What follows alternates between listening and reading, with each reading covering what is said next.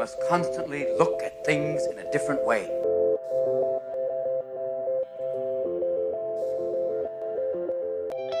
The Healthcare Education Transformation Podcast was created by two physical therapists out of the desire to learn more about the different educational roles in physical therapy and healthcare, and how healthcare education works by talking with educational leaders and people with different perspectives within physical therapy and across interdisciplinary lines on how education can be improved to disrupt the status quo of healthcare education. This is our journey, and thanks for listening. Are you a third-year physical therapy student that excels on tests when you have study guides, checklists, and deadlines? With all of the information available about how to prepare for the NPTE, it's easy to get disorganized and not feel prepared going into the big day. NPTE Prep Success is an online course that provides PT students easy-to-use study guides and step-by-step guidance through the NPTE preparation. To learn more, visit kylericeprep.com. Thank you again all for your continued support, and now for the show. Hello everybody, welcome to another episode of the Healthcare Education Transformation Podcast. I am your host, Brandon Powen, and today I'm very happy to welcome two distinct members of the ACAPT Integrated Clinical Education Panel. And the reason being is because we wanted to talk a little bit today more about clinical education, and specifically more on an aspect of that called integrated clinical education, which I'm going to be honest, that's kind of a mouthful for me. So throughout this episode, we're going to call it ICE for short. So I'm very pleased to welcome Doctors Christine McCallum and Dr. Elaine Becker onto the show today to talk about integrated clinical education, along with their perspective and their experience working on the ACAPT panel regarding integrated clinical education. So to give a little background, I'll introduce these two briefly, and I'll let them kind of share their stories here. For those of you who aren't aware, Dr. Christine McCallum served as the chair of the ACAPT Integrated Clinical Education Panel, and she is now the current director of clinical education and a professor of physical therapy at Walsh University. And Dr. Elaine Becker was a fellow member of the ACAPT Integrated Clinical Education Panel and now serves as a clinical professor of physical therapy in the department at New York University. Well, thank you both so much for all that you've done. I know you both have been involved in a lot of other things outside of integrated clinical education throughout your experience as, physical therapists and educators. So first and foremost, thank you for all that you've done. And thank you so much for joining us today to share your insight. And I recognize that, there's a lot that I didn't share about, your guys' background and stuff, and that everyone's story and reasoning behind why they get in the education and how they get into education is a little bit different. So before we dive in, would you mind kind of sharing, your more background about who you guys are, and along with sharing your story about, how you got involved in education that's led to where you are now? Sure. Thanks, Brandon, for having us on. I'm Christine McCallum, and I went to physical therapy school at Ohio University in Athens, Ohio. It's been a few years since I've been there, but I always enjoyed clinical education. And so when I got out into clinical practice, I loved the older people, and so I specialized in geriatric physical therapy. And then I ended up with my DCE at Ohio University, and I started taking students in the clinic. And I found that I really liked the educational component. So I furthered my education and got my master's in higher education administration, and then I furthered that and have a PhD in curriculum and instructional studies with a focus on post-secondary education. So after I worked in the clinic for almost a decade, I took a position as the DCE, and I actually went for my PhD once I joined academics, because I always had those questions of how does it work, and especially in clinical education, how does what you learn in the classroom impact how students learn in the clinic? And then how I got involved in this panel is I just kept looking for different opportunities to further my own knowledge, but also to benefit our students and with the colleagues that I work with in my consortium. And the rest is kind of history, and we'll tell you about the story of how this panel came about during our discussions. I'm Elaine Becker. I'm a professor at New York University and their director of clinical education. I'm a pediatric therapist and board certified in pediatrics. I came to NYU at first coordinating a master's program in developmental disabilities, but I was always interested in getting more involved in the actual basic education of physical therapists. At that time, we had a bachelor's degree in physical therapy. Since then, we've gone obviously to the Doctor of Physical Therapy.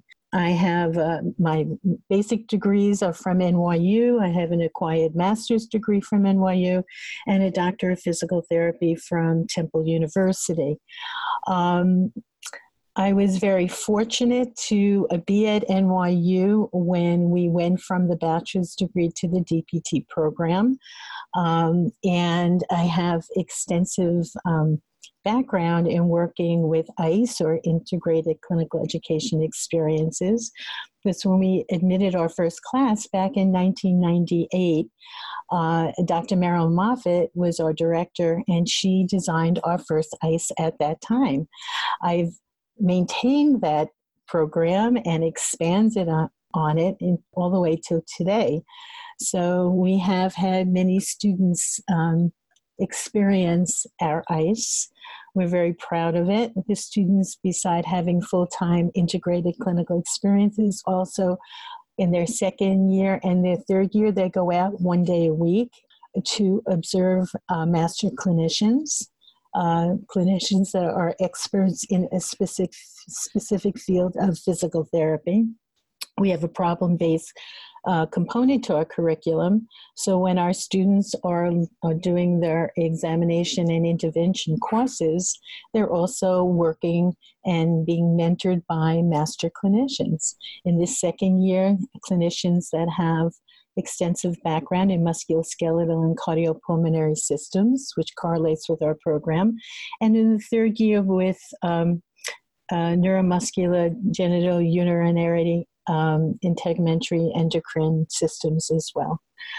Most of our graduates feel that that was one of the most important components of our program, and it helped integrate the didactic information they were learning with what they were actually experiencing in the clinic, and they were able to be mentored by expert clinicians. So that always made me feel that I wanted to share this concept with other programs and learn about what they're doing to enhance and progress their learning.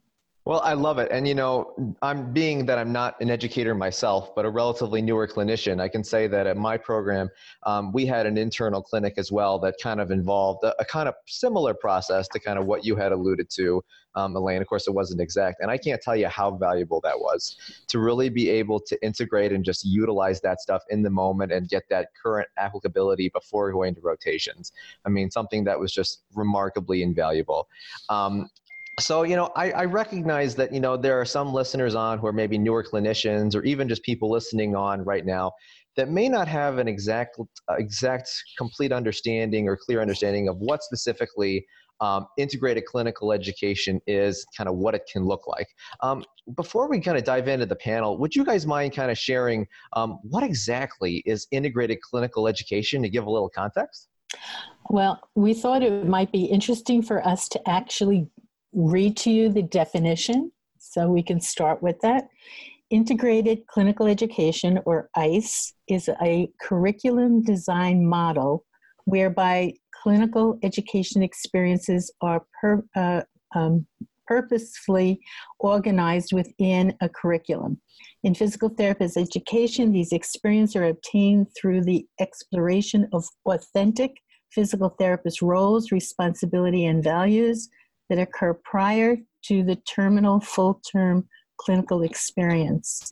Integrated experiences are coordinated by the academic program and are driven by the learning objectives that are synchronous with classroom content delivery across the curricular continuum. These experiences allow students to obtain professional behavior, knowledge, and/or skills within a variety of environments. The supervised experience also allows for exposure and acquisition across all domains of learning and include student performance assessment. for integrated clinical experience to qualify towards a minimum number of full-time clinical education weeks required for CAPTE. It must be full-time and supervised by a physical therapist within a physical therapy workplace environment or practice setting. Well, I appreciate that. We decided to start with that definition first because that was part of what our work panel did, is we had to put a context what everybody's talking about. And the key components of that is integrated clinical education isn't just a point in time. It's a curricular design model. It's how educators design their curriculum where they're looking at the clinical environment as well as what's going on in the classroom and figuring out how to develop that model that best works for them. Yeah, no, and I think that really makes a lot of sense because, again, that can be something incredibly valuable, but can also be a little bit variable based on what you both had said. And, you know, I want to dive in because, of course, you both being on the ACAPT panel, looking at this a little bit more. Let's start at the beginning of this initiative here and going through, like, from your guys' perspective, how and why was this panel created and what was the history that kind of brought it up? No, that's a great question. And I kind of like the history of things. So I'll take that question. So back in 2014, there was a clinical education summit that was sponsored by ACAPT in collaboration with the APTA and the education section, which is now known as the Academy of Physical Therapy Education. But that was in Kansas City. And we brought in educators, clinical educators, academic educators, people from CAPI, FSPPT, and it was 2 days spent talking about the issues surrounding clinical education. And so from that, the results of that came up with 15 recommendations, and they categorized them as either harmonization recommendations or innovation recommendations. And the difference between those was the harmonization recommendations looked at concrete actions that ACAPT and the clinical education community that they could take for the future to try to create a culture of teaching and learning that's based upon partnerships. And then innovation recommendations, those were the areas where clinical education community could research and pilot new directions moving forward. So the ICE, the integrated clin ed experiences, were identified as an area of curricular experiences that we felt that some harmonization was needed. There would maybe a basic understanding of what it is and how to go about that. So ACAPT then decided to prioritize ICE as an area for a national discussion, and that's how that work panel was created, because the ACAPT Board of Directors highlighted the integrated clinical education experiences is one of the primary areas that could get some traction early on. And then the other two work panels that were also created were the common terminology, which the result of that came out with a variety of definitions that standardize of the terminology we're using, and then also the student readiness work panel, which identified criteria or objectives for that students should all achieve prior to a full-time clinical education experience at first one. Yeah, and to give listeners a little bit, because knowing that, Christine kind of mentioned those other components of it, is we actually had released our episode featuring Dr. Jean Timmerberg regarding the student readiness portion of that. The link for that can be down below if you want a little bit more detail on that one, because I think that is important to kind of know how all these pieces kind of work together, because they kind of all build to the same thing to work on these things. And it was very helpful to kind of get her perspective on from that avenue as well. And, you know, recognizing that you guys kind of went through the how and the why of this initiative here, let's get down to the nitty gritty. How did you guys actually conduct this? How did you get the data to answer the questions, to really kind of formulate your, recommendations to the board? Well, when we tackled this, is we wanted to make it educational research and not just our opinions. And so educational research is one of the hardest research environments to collect, because we can't test things in a clinical, which may be in a clinical environment. We don't have the ability to have control groups. And so we're figuring, how are we going to look at this big elephant in the room of what is integrated clinical education? So we had three components to that survey process, which we termed as a scoping review, and you can read about that. That's kind of the boring stuff, but what we did was we did a descriptive survey among our panel members We did a systematic review of the literature, and then we also did a series of focus groups with students as well as educators at various points in time. And then from all of that is we collated the information to come up with our recommendations. So it was a scholarly project from the very beginning where we used those three different methods to collect data. And guys, I understand that, of course, with doing any kind of research or any kind of project, collecting data of this magnitude is that there sometimes can run into little snags or barriers along the way. And just because it's always interesting to kind of know throughout that process kind of what you guys ended up experiencing through that. Now, were there any barriers that you guys faced throughout this process of figuring out this data or learning more about this topic? I think some of the problems that we came up against is the understanding, and that's why it was so important for me to actually read the definition, because the definition is something we had to focus on, because many people thought they were doing ICE, but they really were not. So that was a limitation because people had different interpretations of what ICE really entails. So it's very hard to do a survey and collect information if everybody is not using the same terminology and the same concepts. And one of the barriers, it's not really barriers, but something that we had to spend a lot of time discussing was exactly what were parameters. What is a parameter? What is a guideline? So we actually really had to spend some time looking at what words mean to be able to put it all together. And then when we started looking at models, there are so many different models, and how to then put that into language that was going to stand the test of time for our profession. Right. And we'll dive into the models in a little bit here, but I'm always kind of curious as between when did you guys get the charge versus when did you guys have to give the recommendations? Like, how much time did you guys have? I think it took about 18 months from beginning to end. So we met monthly, sometimes more than monthly. We met at the national conferences, through video conferencing. It was a pretty intense process and a lot of behind the scenes work as well.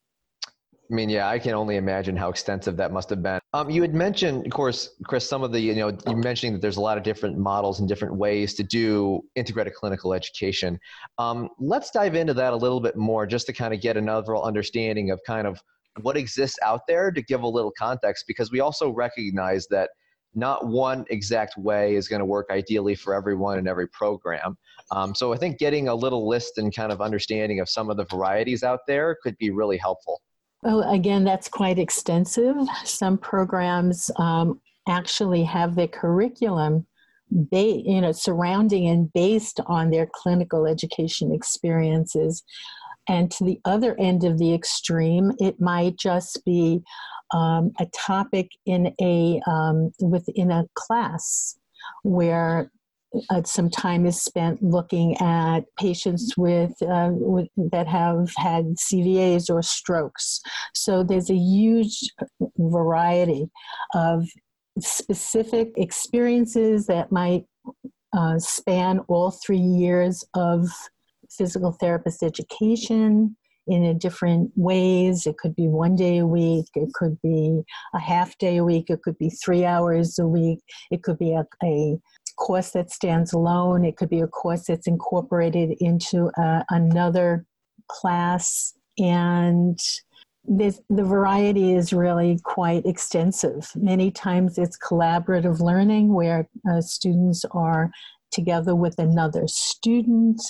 And sometimes third-year students will supervise second-year students, but always the academic component or the person in charge is overseeing the whole program. So there is a tremendous variety of ways people have designed their ICE. When we put together the paper and the final report, is we documented what we found in the literature, because we didn't want to use the experiences of the work panel, because we were all from different programs, but the ones that we highlighted were the ones that we found that were published and peer-reviewed in the literature. So we have very nice tables and models that are described But like, just to give you an example, one of the models that was published, surprisingly, when we were going through this was from my program. I mean, I wasn't expecting to find that. And I actually didn't, it was on the top of my list that a colleague of mine published about integrated clinical education in our program. And what she did was, as one of our neurorehabilitation courses, as part of that course, as our students then went out to the local outpatient VA clinic, and they provided once or twice a week exercise programs to the vets in our area. And so in our program, that was a part-time clinical education experience that was part of a neurorehabilitation course. And as Elaine said, other programs have it where they're maybe only going out half a week, couple hours here or there. But then on the other end, there was an article from Debbie Ingram and her colleague that described full-time clinical education, but it was after the first year of the program. I think it was about 7 weeks full-time, and they categorized that as ICE as well, because it was early in the program, there were specific objectives, so it could be full-time or part-time when you're looking at the ICE holistically. Right. And given kind of the wide variety of options, and of course, considering the evidence and stuff that you guys found in your report when working on the panel, apart with if there's been any new evidence lately that's been kind of released or in the process since that's happened, do we know a little bit more about what are certain characteristics of things that seem to result in that integrated clinical education being more effective? Like, what do we know, given all those things, about which things or which aspects seem to be more successful than others? Well, Elaine and I are actually talking about that is when you're looking at curriculum, the effect, and looking at it from a research standpoint, that's what's difficult, because I don't necessarily know that anything that we found was actually measuring effectiveness, like cause and effect. If you do this is better. What we found is that there's more of an impact. And those, when you're looking again from a research perspective, effect and impact are kind of different things of how you measure. So, it's hard to actually say, is one model better than the other? We did not actually find anything about that. But what we do know is that students being exposed to people other than their classmates during the early part of their curriculum is effective, makes an impact on their learning. And that exposure to people is outside of the classroom, which is what a typical classroom environment is. And I use the word early, and I kind of hesitate to use that just because we don't have a definition of what early is. Yeah. So is that first semester? Is that first week? Is it second semester? So that's something that our group, that we did not tackle that of what early is, because the research and the data collection that we had that we completed did not lead us to any type of conclusion about how early that needs to be. I think that each program looks at their own ICE and looks at their end result and what their objectives are, and they are independently looking to see if the programming that they're providing, the ICE, is actually fulfilling what it is that they are looking for within their program. So it's more individualized to a curriculum.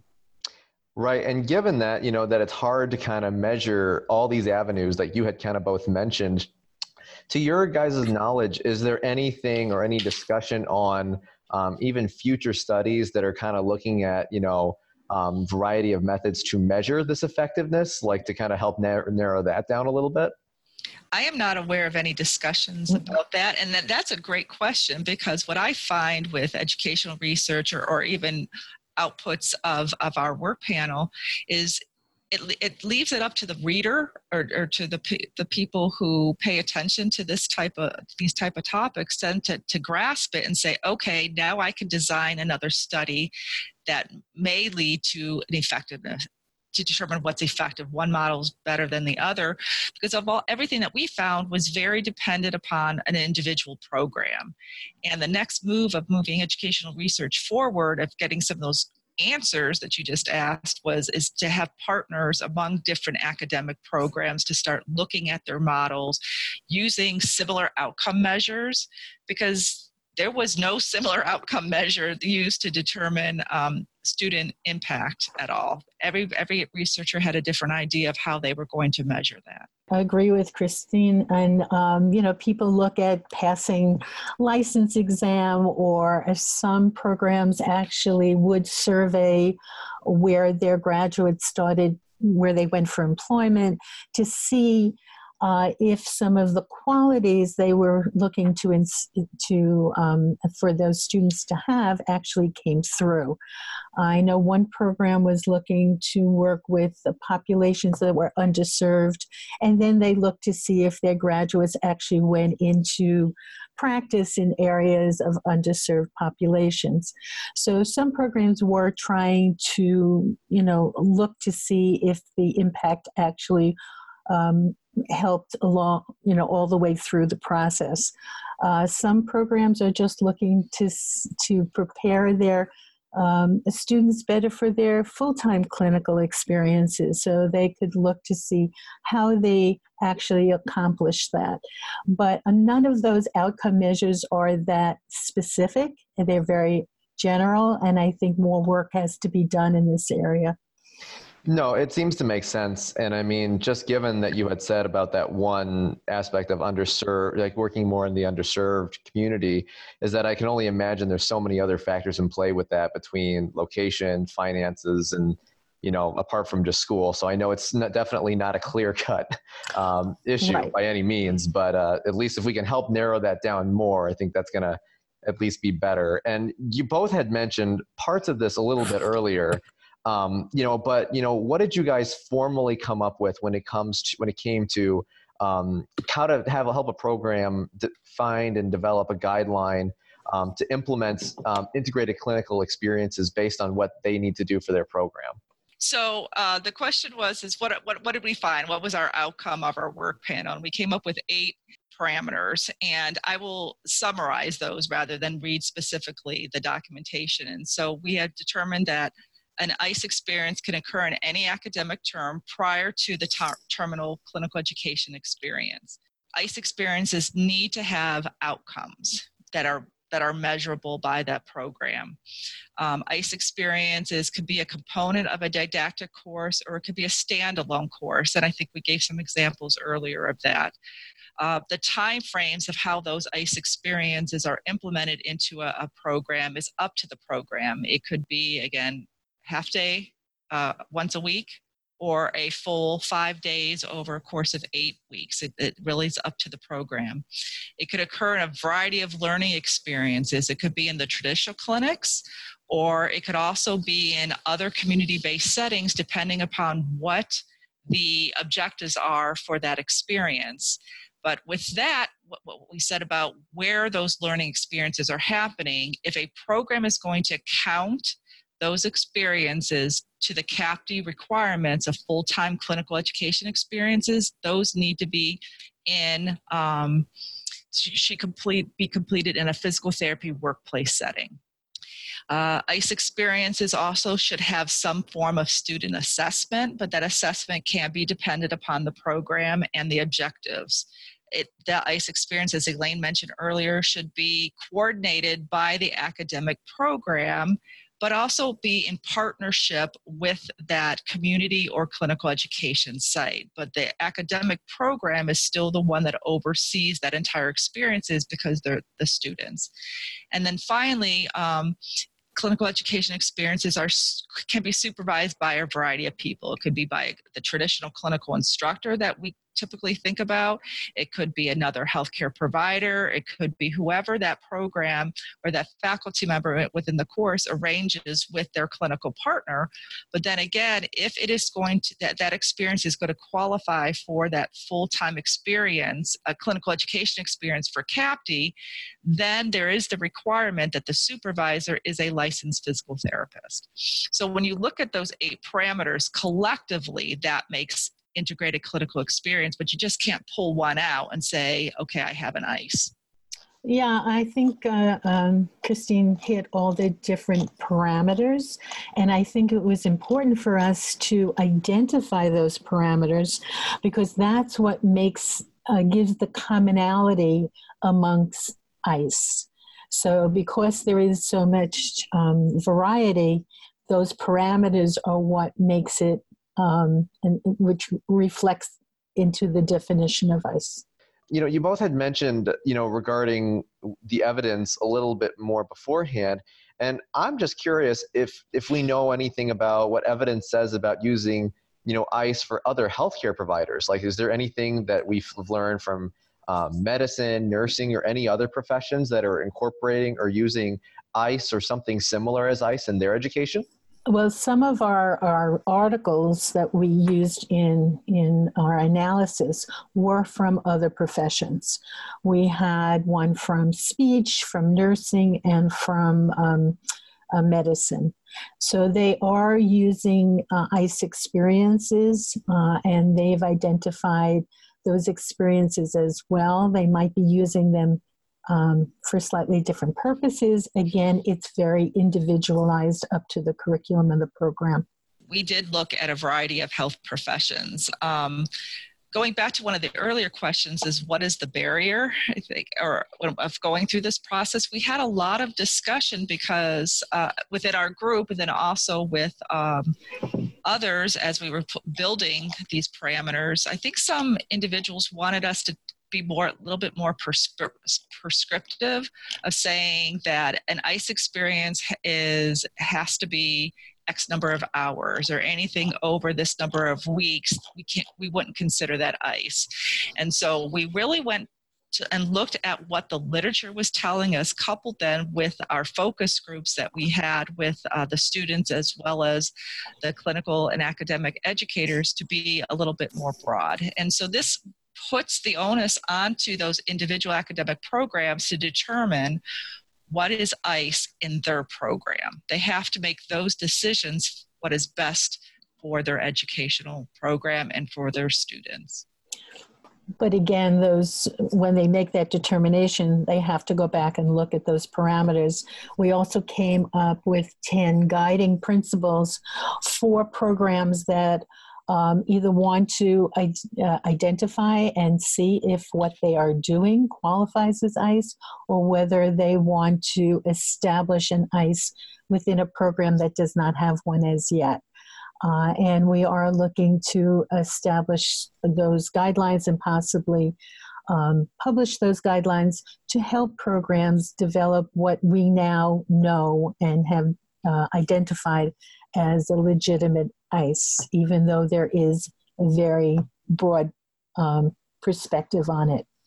Right, and given kind of that broad perspective on it, and recognizing, of course, taking into account the research you guys have done, but also the perspectives and perspectives that you've heard from other faculty members, you know, from different programs. And even, I'm going to ask you both to kind of even consider how you guys have kind of started your version of ICE within your program, in terms of what are some of the bigger barriers that you tend to find more consistently among probably more programs when they're trying to integrate some form of ICE to their ability? Like, what are some of the biggest issues that usually tend to come up initially with this? Well, I don't know about issues, but a lot of things have to be in place. You have to have a buy-in of your administration. You have to have appropriate resources. You have to have the personnel that wants to go and initiate this experience. They have to look into their community to see what types of sites they want to partner with. They have to make sure it fits appropriately, that they can either have a standalone course or have a component of a course that will work for this. We now have to incorporate ICE into our programs, and that's also a good reason that people are looking into how can we do this, because we're being actually asked to do this if we do not already have it. So I think, you know, having the economic resources, the buy-in from the administration, the relationship with the community. Some programs have faculty practices, and that makes it so much easier for them, but not every program has that, and we were lucky to have very strong clinical partners that we could work with because we do not have a faculty practice. So it can be done, and I've worked with a a university that wanted to establish an ICE, went over the parameters, went over the guidelines, talked with them, stimulated their way of thinking, letting them know what is an ICE, what is not an ICE. They started to focus, and I came back and invited a year later and found out that they had established some really good programs, and I was very excited about that. But it was that conversation of where does it fit in? How does it fit into our goals and objectives? What is it? What is it not? It is not just bringing a patient into class and everybody observe the patient.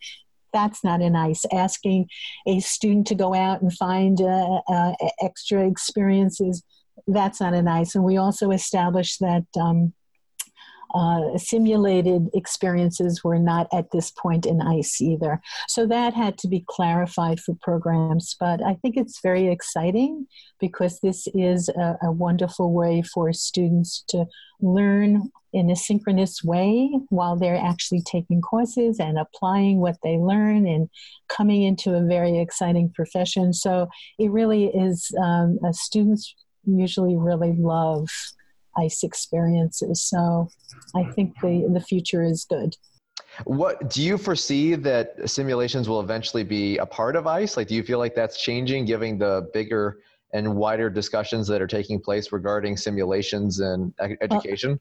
I think Christine could add to that as well. I think there is a panel now looking into simulation.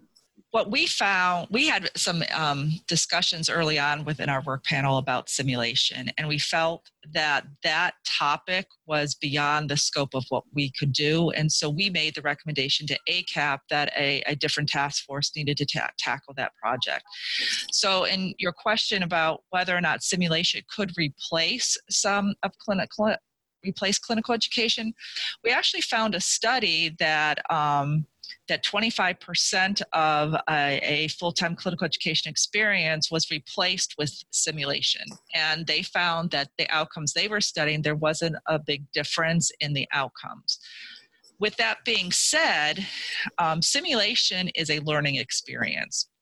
And for students to learn, it's a different intervention where students can learn to apply whatever the objectives are, a clinical skill, communication abilities, or whatnot. And we kept coming back to is when you're looking at what CAPTE requirements are, they have a minimum number of full-time clinical education experiences, and where that takes place, you can't replace simulation with those minimum requirements. But could simulation replace some clinical education if you were above those minimum requirements? The research is showing, yes, the students' outcomes are similar. They're not any worse, but I think more research is that. So I think a lot of it is just how you are conceptually framing what simulation, the purpose of it for, what's it for, and then what you're using clinical education for. Gotcha. No, that makes sense, because I just know that's a huge topic talking about right now, and I just felt like I had to connect that. So I appreciate that. And, you know, I thank you both for kind of sharing your perspectives on ICE and about, you know, your guys' work and service throughout this panel. But of course, we wouldn't have an episode without asking our final question that we like to ask everyone, because of course, with our podcast being called the Healthcare Education Transformation Podcast, we have to ask this. Now, this does not need to be related to ICE. This can be anything, entry-level, post-professional, any avenue regarding anything either we talked about today if you want to, or if you want to bring something else different that's separate, completely fine. It's kind of a free answer. So the question is, if you could change one aspect of healthcare education, physical therapy or otherwise, which aspect would you change and how would you change it? So that's the big question. Yeah, really. Honestly, when I think of the big picture of how PT education is all put together, my dream would be that we could once again look at having students, the appropriate students, enter the academic program maybe earlier than at a postgraduate level, but having educational programs that lead for when someone starts their year after high school, and then 6 years later, or 4 years later, or 5 years later, they're coming out with a DPT degree, but They're starting earlier on, and there's an integration of the professional program along with the undergraduate program, somehow tying that in together. I have a bachelor's in physical therapy, and I had, my prerequisite courses that I was required to do, and then I came out to, it was actually a 3 or 5 year master's, so I did 3 years undergraduate, 2 years in the program. But I think as we moved to the doctorate, we knew that we wanted to reach a doctorate level of education. We knew that we wanted a higher level of using evidence for practice, but now we have this lengthy educational program that's increasing the cost to the student. Sometimes those early connections are not there, but wouldn't it be amazing if we could start looking at what are the prerequisites that are actually needed, and then integrating the professional program with the undergraduate program somehow, so you can have, just a different model of giving our a different option for our future physical therapists. I don't know if that makes sense or not, but that's kind of what I've been thinking about. Yeah, no, it totally does. And, very N of one perspective here, so very limited.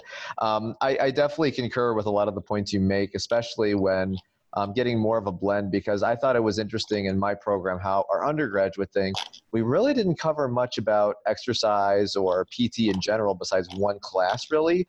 Yes, we had nutrition, we had some other baseline things, but I thought it was interesting having a Bachelor's of Sciences pre-physical therapy and how little I actually we covered physical therapy within that. So I don't know what the answer to that is, and I'm not a specialist in that, but that rationale and that reasoning seems to certainly make sense to me. But Elaine, what's your big answer to our big question? I don't know if my answer is as big as the question, but I think that physical therapist education is, and the clinical education component is so important because it impacts on our practice.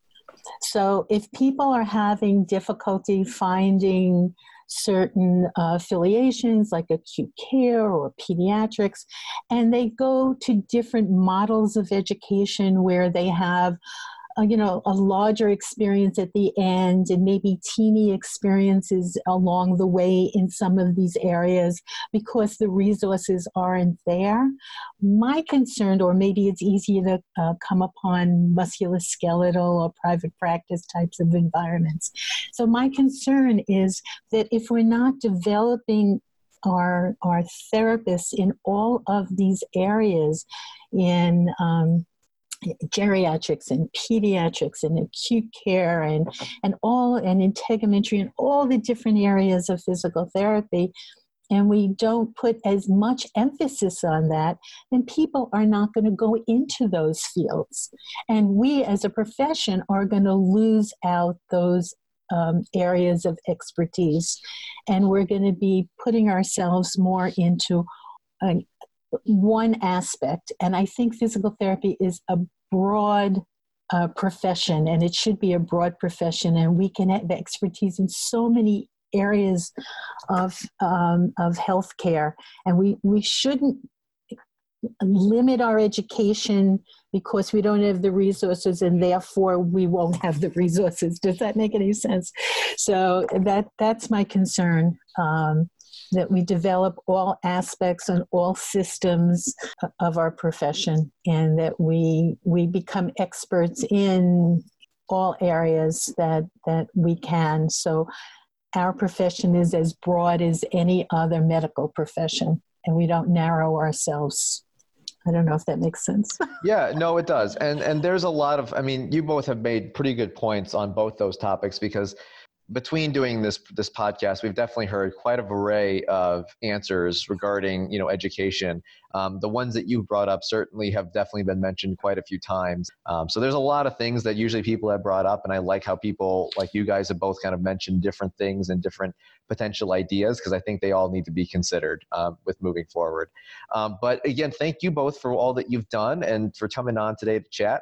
I recognize some other people might perhaps want to learn a little bit more about ICE, or if they want to maybe ask a question, or follow up a little bit, where would you recommend that people either look online to learn more or to reach out should they have a question on anything that was talked about? Well, first of all, I'd like the publication that we had on the ICE work panel was published in January of this year in PTJ. And in that reference, it goes through our process, but also our parameters. And then the model descriptions, we have a very, I think, a nice summary of the parameters related to the model descriptions of what we found in the literature. So that's a great resource for readers. But they can also reach out to me at my work email, is cmccallum@walsh.edu. I'm happy to help any way I can. I feel the same way. They can reach out to me at NYU. It's eb2@nyu.edu. I'd be happy to talk about that. And again, we're looking to develop those guidelines for programs. And I'd be happy to share those guidelines with anyone who would like to discuss it.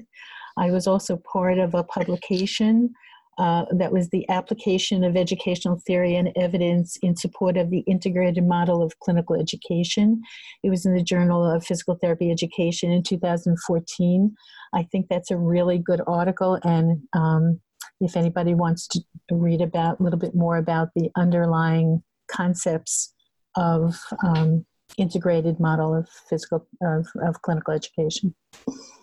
I love it. And again, thank you both so much for all that you do regarding this topic and, of course, many other things throughout education. And, of course, thank you so much for taking the time today to talk and share your insight with our listeners. It's truly been a pleasure. Well, thank you, Brandon. Thank you. Access to healthcare is one of the largest issues facing both providers and patients, as millions of people worldwide lack timely and affordable access to healthcare. Anywhere Healthcare, a telehealth platform, is a simple, low-cost option for providers and patients that eliminates the barriers to access to all kinds of healthcare. To find out more, check out anywhere.healthcare, which is available on our show notes. And if you use the code HET in all caps when you email to sign up, you'll save 25% off the total cost. Thank you for attending class today, and we hope that you learned something and gained value from the content. If you'd like to schedule office hours with us, feel free to add us on Twitter at HET Podcast, on Instagram, HET Podcast, on Facebook, the Healthcare Education Transformation Podcast, and the homepage, healthcareeducationtransformationpodcast.com. And for those of you following along in the syllabus, extra credit can be obtained by liking us, sharing us, and leaving a review. Let's continue our journey up Mount Educational Success as lifelong learners.